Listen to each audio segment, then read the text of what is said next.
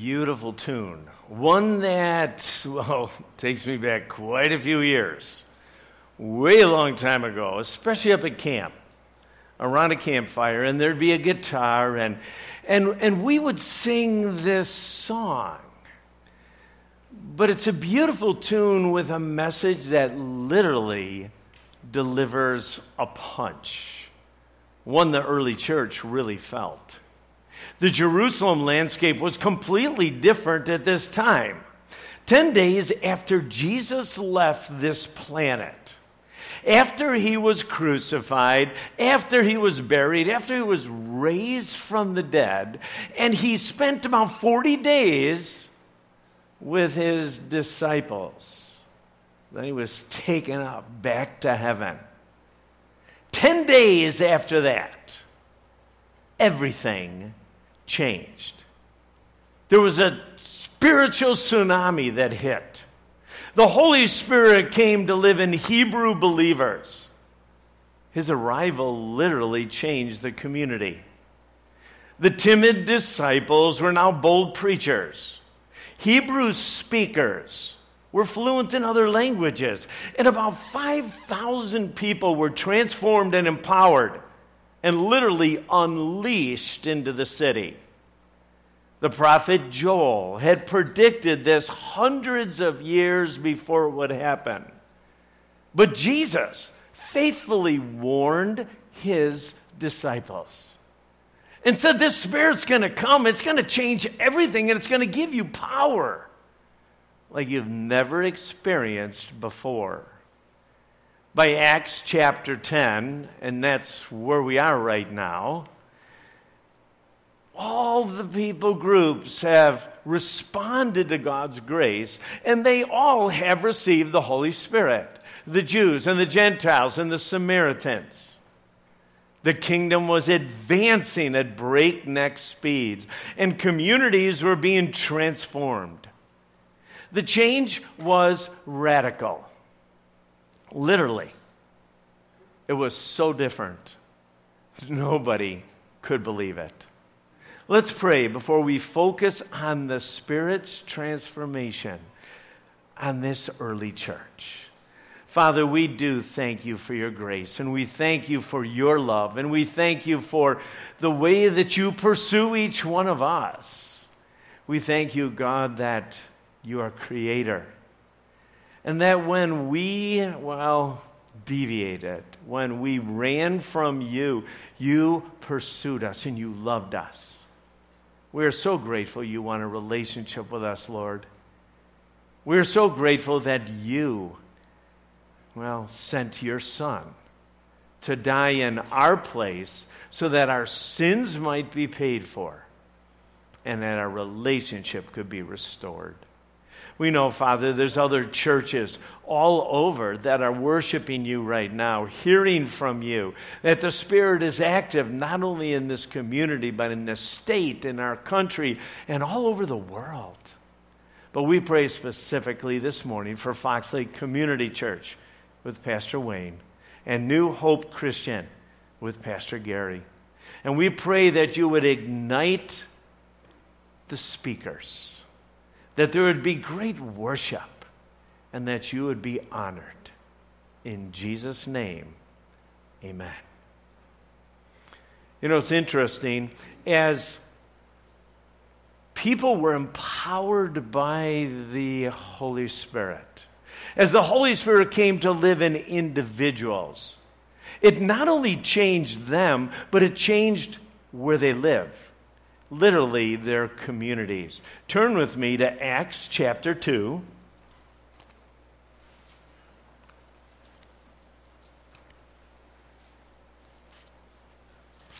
And we're going to start reading at verse 43.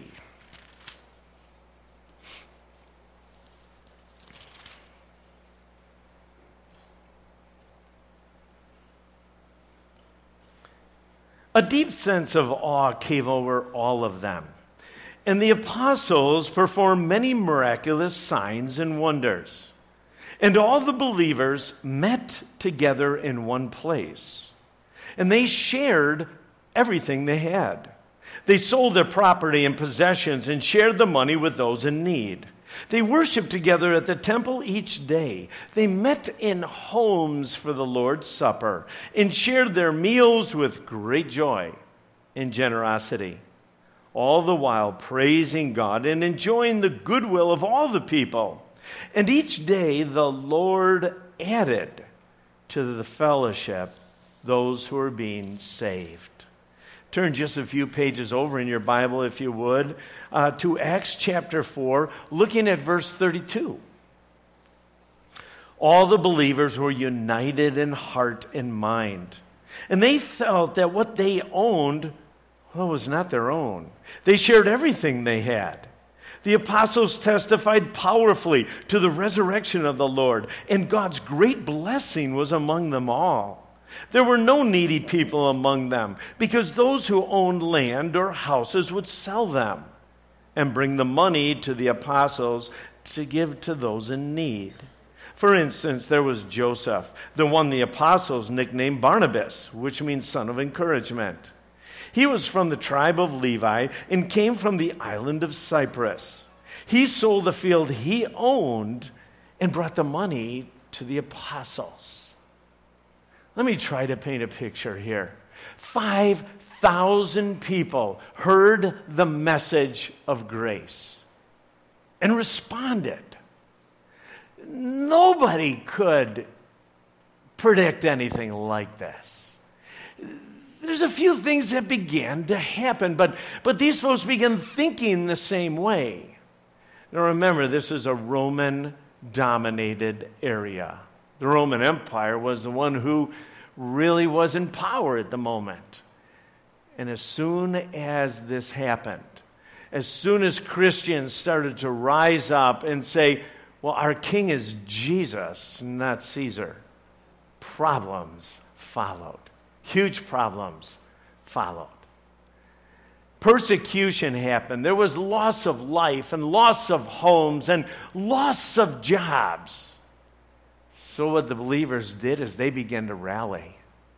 The folks pooled their resources, did crazy things like sell houses and property and chariots in order to fund the people who have lost jobs, the folks who were struggling at that moment. One of the leaders, named Barnabas, modeled this. So we see in this early area, the believers met together. They shared funds.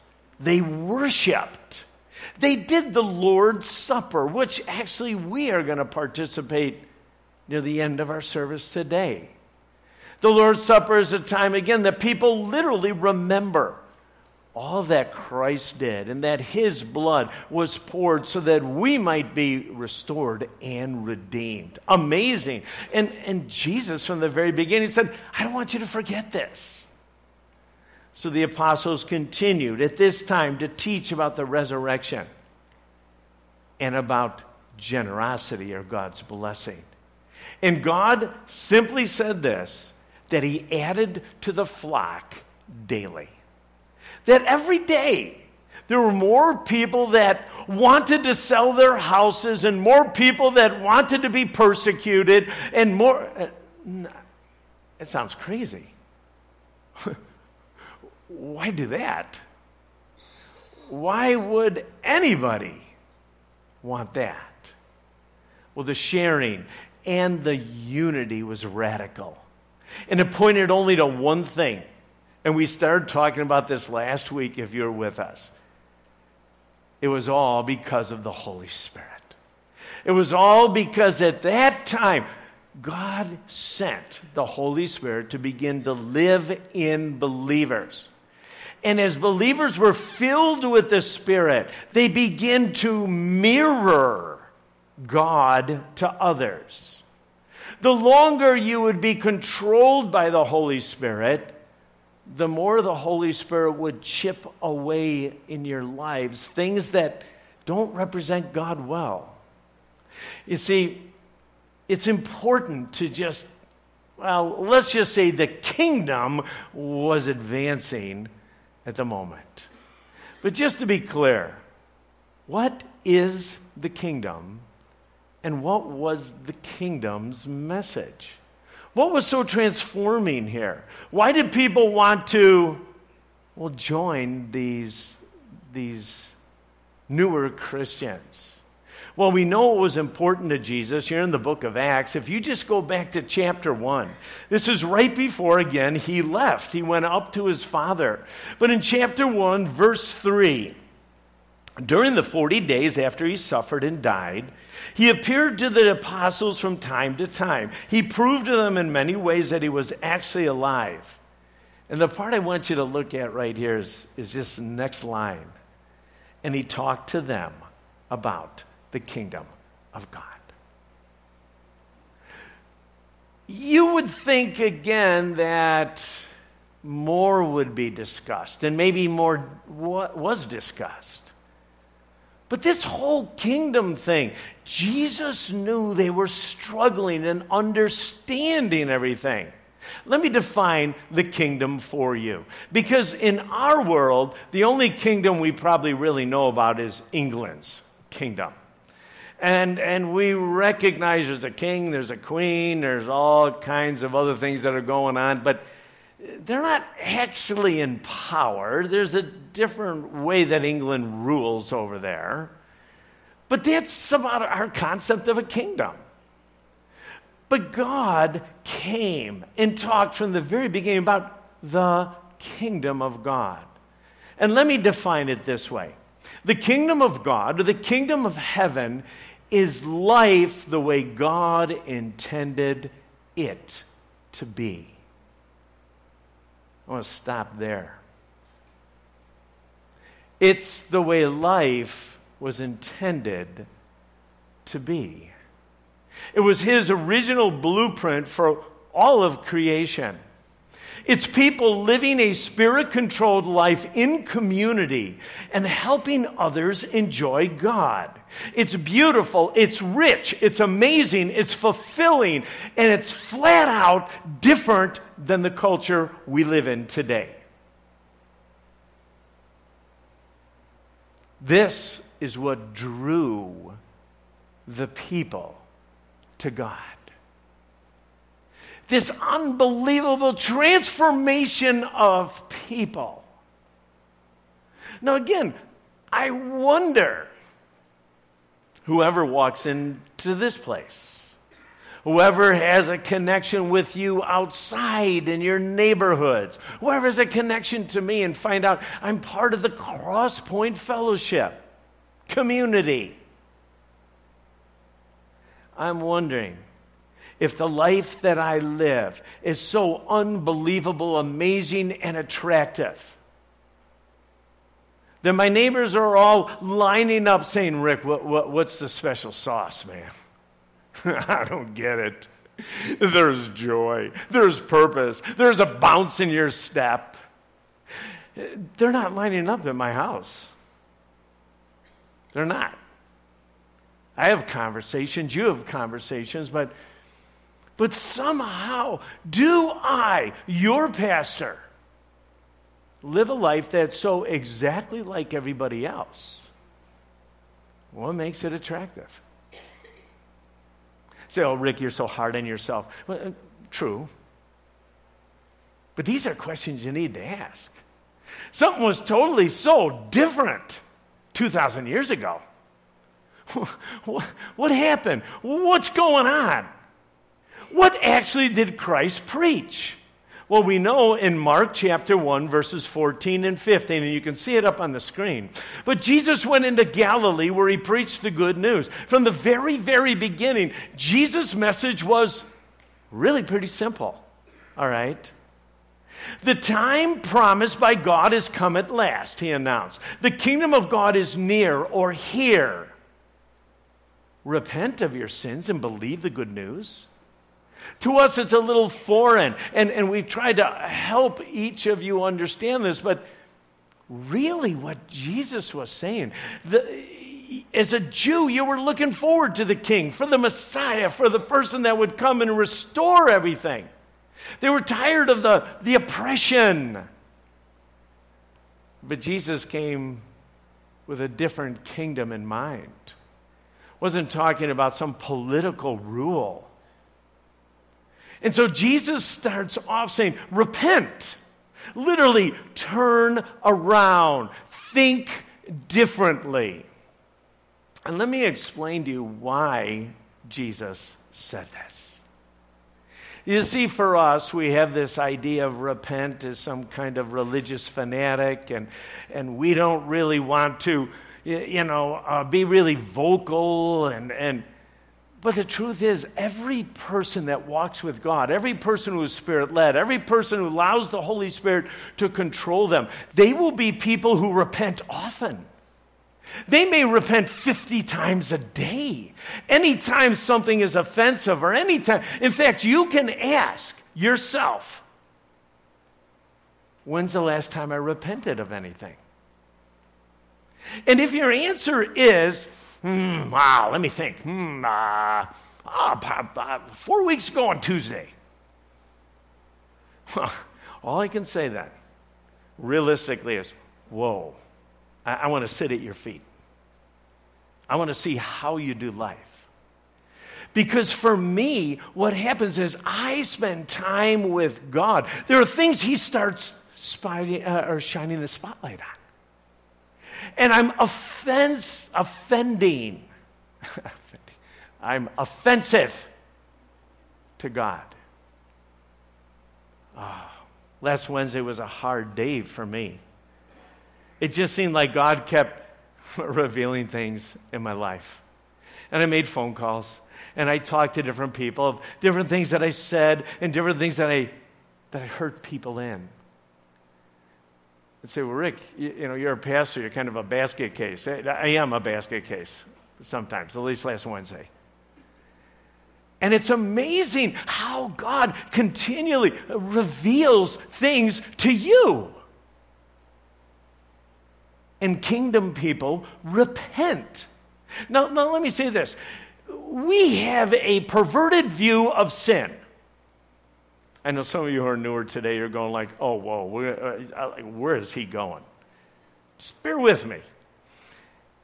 Sin is rebellion against God. But, but sin is anything, hear, hear this, that diminishes life.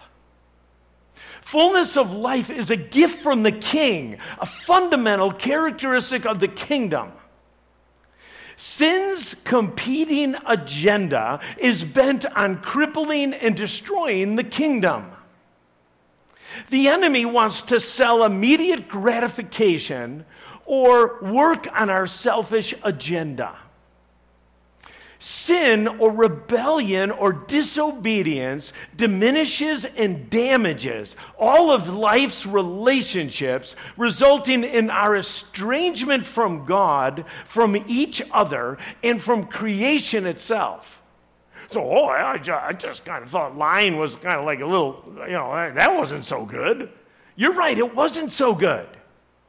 But what we don't understand, whether it's a lie or something you may think is horrific. It diminishes what God's plan is for each one of us. And the enemy has deceived us and literally said, God's way does not bring life. Oh. You see, we cannot experience life if there is sin in our lives or if sin is our master. That's why repentance is part of this kingdom living over and over and over again. You sin. We will all sin. But it's because of God's grace that we can confess our sin and realign ourselves and allow the Spirit to continue to lead us. You see, we experience pain and frustration and anxiety and guilt and hatred and an entire range of toxic emotions because we're selfish. We treat others poorly and ourselves poorly. We neglect God's desires and instructions. We violate the environment.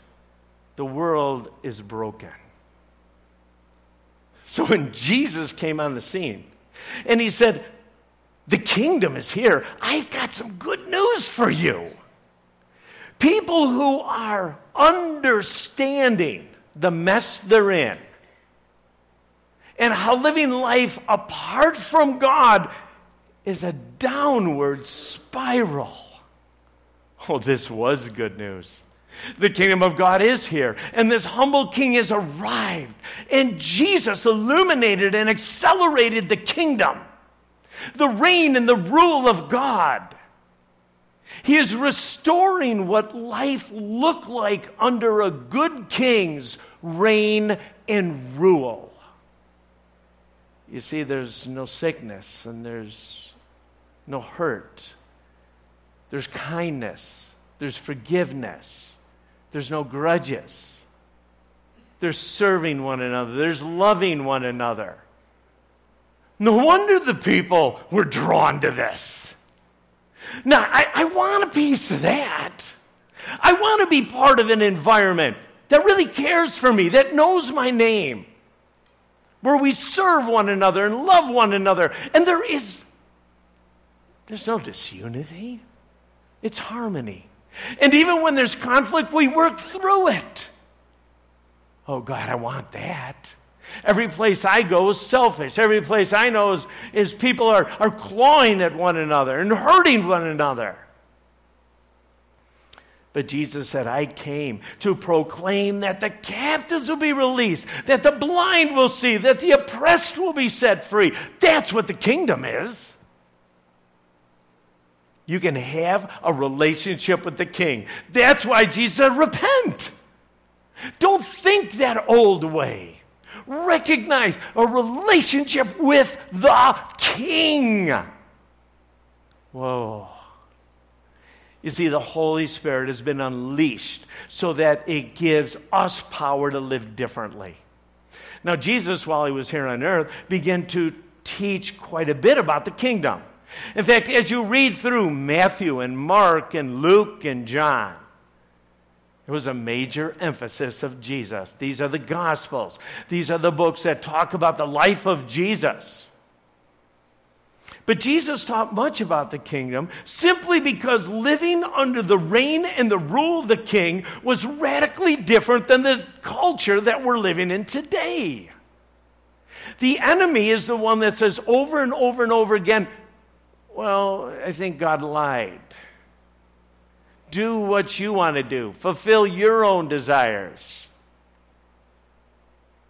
And God's heart breaks. He taught things like love your friends. we can all do that. But what does he tell? Right in the Sermon of the Mount, I not only want you to love your friends, I want you to love your enemies. Oh, God, that can't happen. How? That... Oh. And other things forgive everyone. Well, I, well no, I, I just really want to, I want to forgive people who, the repentive. They feel really bad about hurting me. Jesus says, no. In the kingdom, you forgive everyone, you leave the revenge up to me. Really, God? I got to trust you in that. Uh, yeah, I'm the king. Okay? And here's the other one focus on others before you, be generous. This simply means God's people were generous people, radically different than the culture had experienced. They had never seen anything like it. Jesus taught about generosity and investments in his Sermon on the Mount. And as Dan has shared, the whole Bible talks about money. He said, Rick, if I knew you were going to talk about money, I would not have come. Hey, it, I don't tell people what I talk about because then you wouldn't come. You know, it's just how it is. But, but Jesus, he, he shares with us that a selfish culture focuses on their needs. They hoard wealth for their comfort and acquire things to make life more comfortable for themselves and families. The kingdom's focus is different, and it's on the future, investing their resources in others and for eternity. Jesus made two points, and if you would, turn with me to Matthew chapter 6. This is right in the middle of the Sermon on the Mount. The sermon, the longest sermon he gave, so that we might understand a little bit what kingdom living is all about.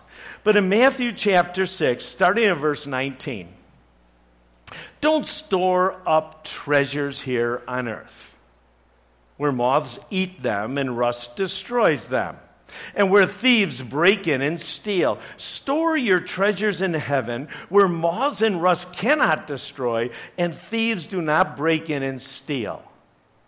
Wherever your treasure is, there the desires of your heart will also be. Jesus is making two points here, all right?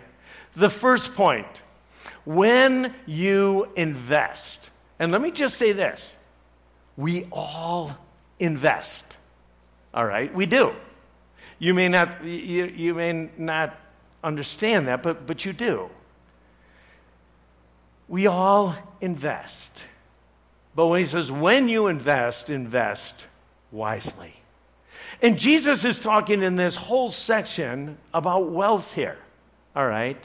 He is saying this if your focus is before the grave, that's an unwise focus. But if your focus is after the grave, it's a wise focus. Think about that. Now, I've already got a few of you a little mad at me, but, but again, let's work through this because the message actually has great joy and freedom in it because that's what Jesus is saying. Literally, your treasure, or let me say it this way where you spend your treasure determines your passion. In other words, your heart follows your treasure.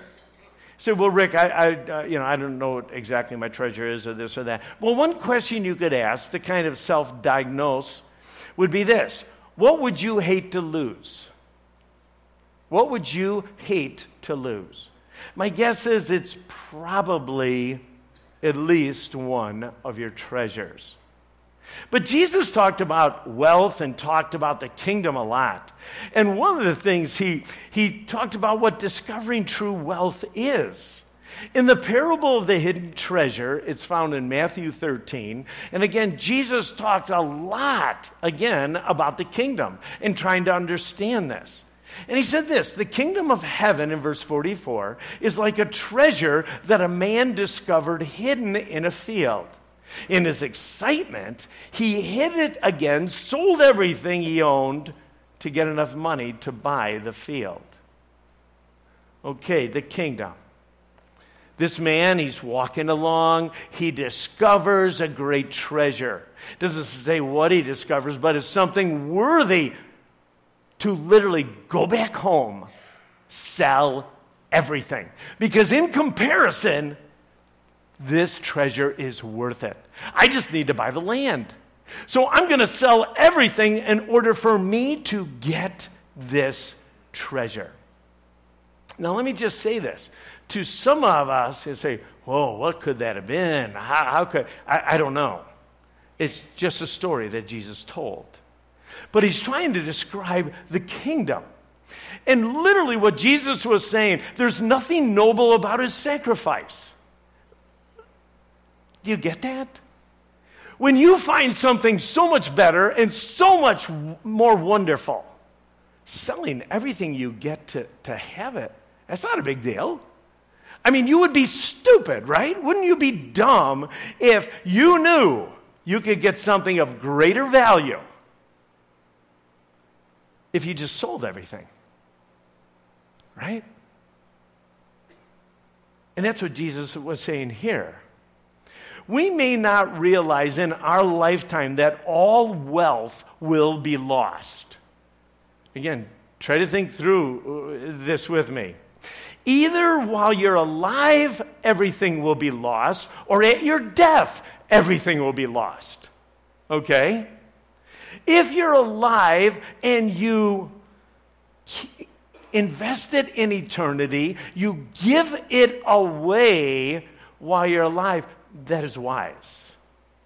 Because if you literally just live for yourself and you're own desires and not the kingdom desires, when you die, you lose it all. So either way, you lose it all, but one is really wise.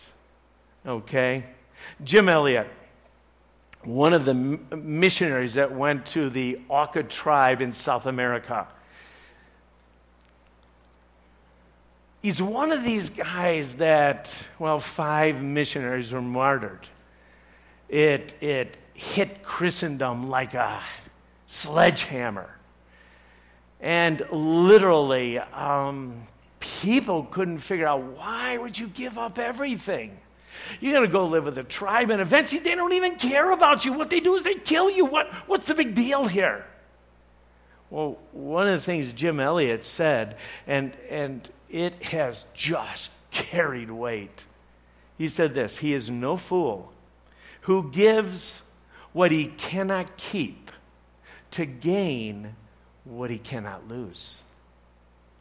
You see, to most people, Jim Elliot made a foolish choice. Why would you go out the conveniences of life? Why would you live out in the tribe? Why would you care if Indians don't know Jesus? And his philosophy was just real simple. He says, I'm investing in eternity. That's what I'm going to do. Because all the stuff right now, it's not that important. So I'm going to give up, well, it's a no brainer for me, so that I can gain in the future. And that's the kingdom challenge. Trade in the temporal possessions that we can't keep in order for eternal possessions which we can't lose. Point number two your heart follows your treasure. Your treasure does not follow your heart. As a pastor, again, I, have had so many one on one conversations or with couples, and somebody said, Well, you know what, Rick, I, I really want to develop a heart for missions. And my answer to those folks uh, surprised them often. I said, Well, why don't you give money? Why don't you give more money to missions? I said, Rick, I, I, didn't say I wanted to give more money. I, I said I want, I want to develop a heart for missions. Why don't you try giving some money? And what happens, the scripture says this you're going to all of a sudden be more concerned about missions. I guarantee it. I guarantee it. Now you go like, hey, God, I want to develop a heart for the church. I knew. I knew the pastor was going to do this one. You know, I'm just saying. You know, those who are real big complainers, those who, who really are really upset with programs, those who are, you know what my guess is? They're probably not the greatest givers. They could be, because I don't know who gives what here, but it's kind of my guess. Consider how important your spouse or kids are. I mean, just try to talk about somebody's kids in their present in a negative way. Oh boy. Mama bear comes out, the claws are there, you're bleeding all over, and you walk out of the room. All I said was, oh, do you know how much money I've. No, they will never say that. But you invest thousands and thousands and thousands of dollars in your kids. They're pretty important. Your heart always follows your giving. Now, hopefully, your giving has eternal benefits. Because in the rest of Matthew 6, if you look starting in verse 25 all the way down to 34, Jesus just talks practically.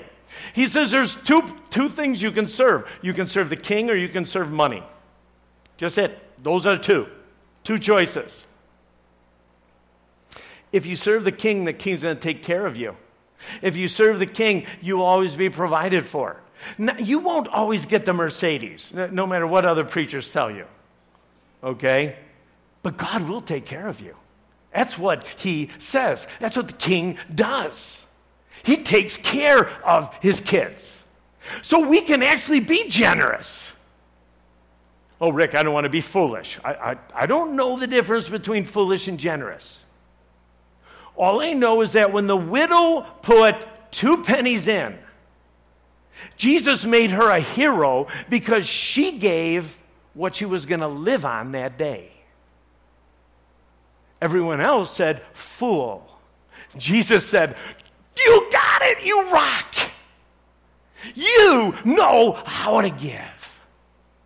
I'm not even saying you give everything that you're supposed to live on every day.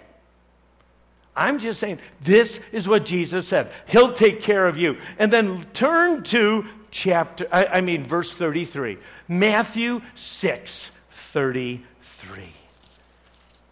The song, the verse. Oh, we, we see it all the time. We believe it. We say we believe it. If I would ask, how many believe if you seek first God's kingdom? Boom! Every hand would go up. Look what this scripture says Seek the kingdom of God above all else. Seek the kingdom of God above all else. And live righteously, and He will give you everything you need. I know I'm meddling, but Jesus said this. And I know my time and my talent and my treasures. All right? We teach our kids seek first God's kingdom. But what do we model? That's all. What do we model? Have our kids ever seen us sacrifice anything so that the kingdom might advance? Or do we always give God leftovers? Yeah. Do we give God what's convenient? Do we care about how fast the kingdom advances? I was so grateful for our people who invested, especially in our high school kids going up to camp. You know why? Because that's investing in eternity. It is. Those who gave, those who ate tacos. And I know some of you spent a lot on tacos that day, like hundreds of dollars on tacos. There's no taco worth a $100. I'm letting you know. But that was investing in the kingdom. Wow. Look at your checkbook.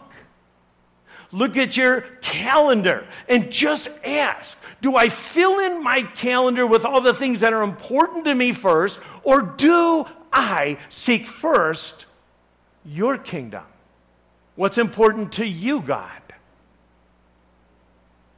Oh, Rick, I'm in a busy season. I, I'm not I don't know. Maybe you're in a very busy set. I don't know all those things. All I know is that if I seek first the kingdom, my calendar, my checking account, and how I spend my time looks different.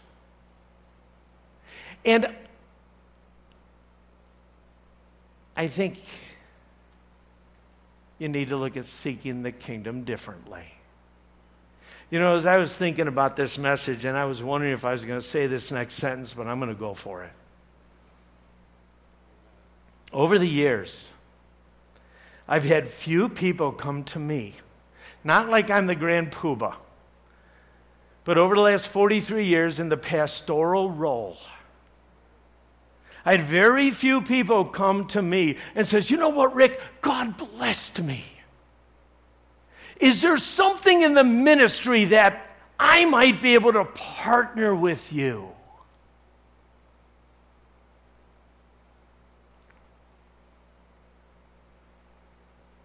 It's not like I know all the things in the kingdom.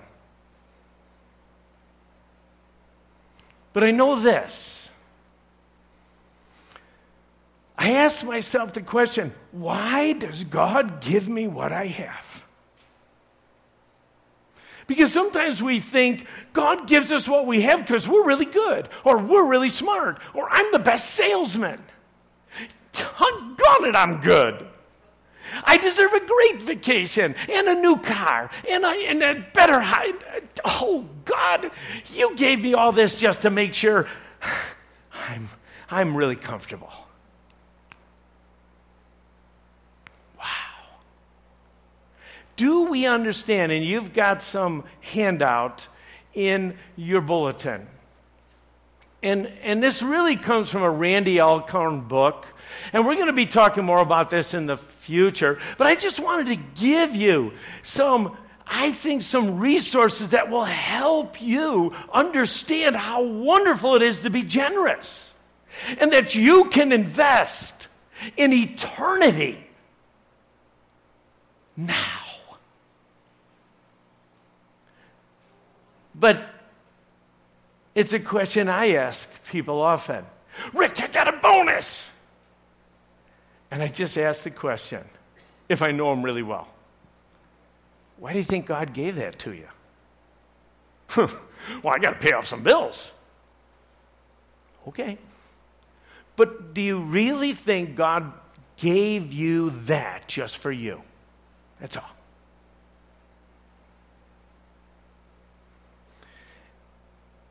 The answer is to advance the kingdom. What have we learned today? It's wise to invest for eternity, to focus on what's after death, not before. We are all managers of God's gifts. Literally, I don't care what you have. I don't I don't know what you own, but God has only given that to you and given to me for one reason. Manage it. It's not yours, Rick. Do you understand it? Your 05 F 150, not your truck. It's my truck.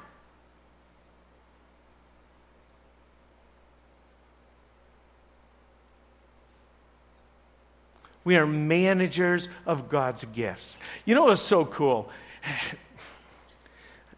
All right, First Chronicles. You don't have to turn there, but I'm going to just read through this because David, a man after God's own heart, he is near the end of his life. All right, his son is going to take over Solomon, the king of uh, Israel. I was going to say Egypt. Where am I going here? Okay, First Chronicles 29. Then David praised the Lord in the presence of the whole assembly. Oh Lord God, God of our ancestor Israel, may you be praised forever and ever. Yours, O Lord, is greatness and the power and the glory and the victory and the majesty. Everything in heavens is uh, in Everything in the heavens and on earth is yours, O Lord, in this kingdom. We adore you as the one who is over all things. Look at verse 12. Wealth and honor come from you alone.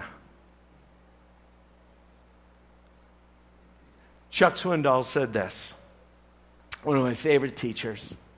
Stewardship is managing God's treasures in a way for God's purposes and always for God's glory.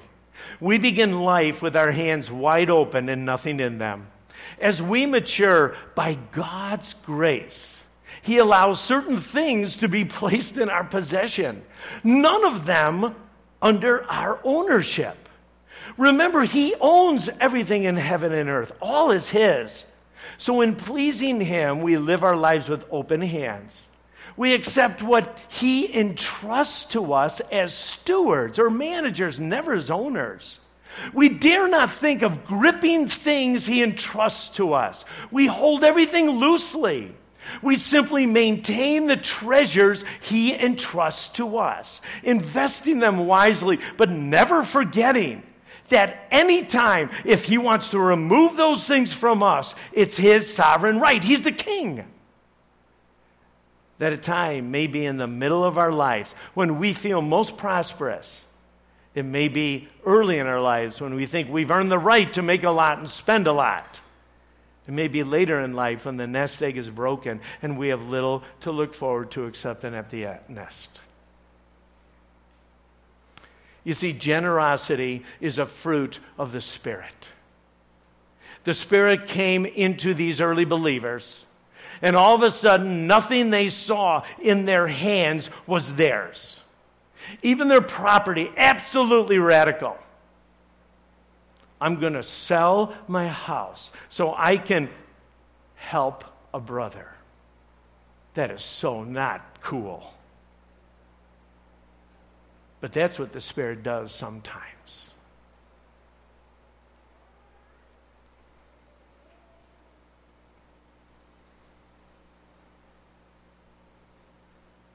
Let's pray. Father, we recognize that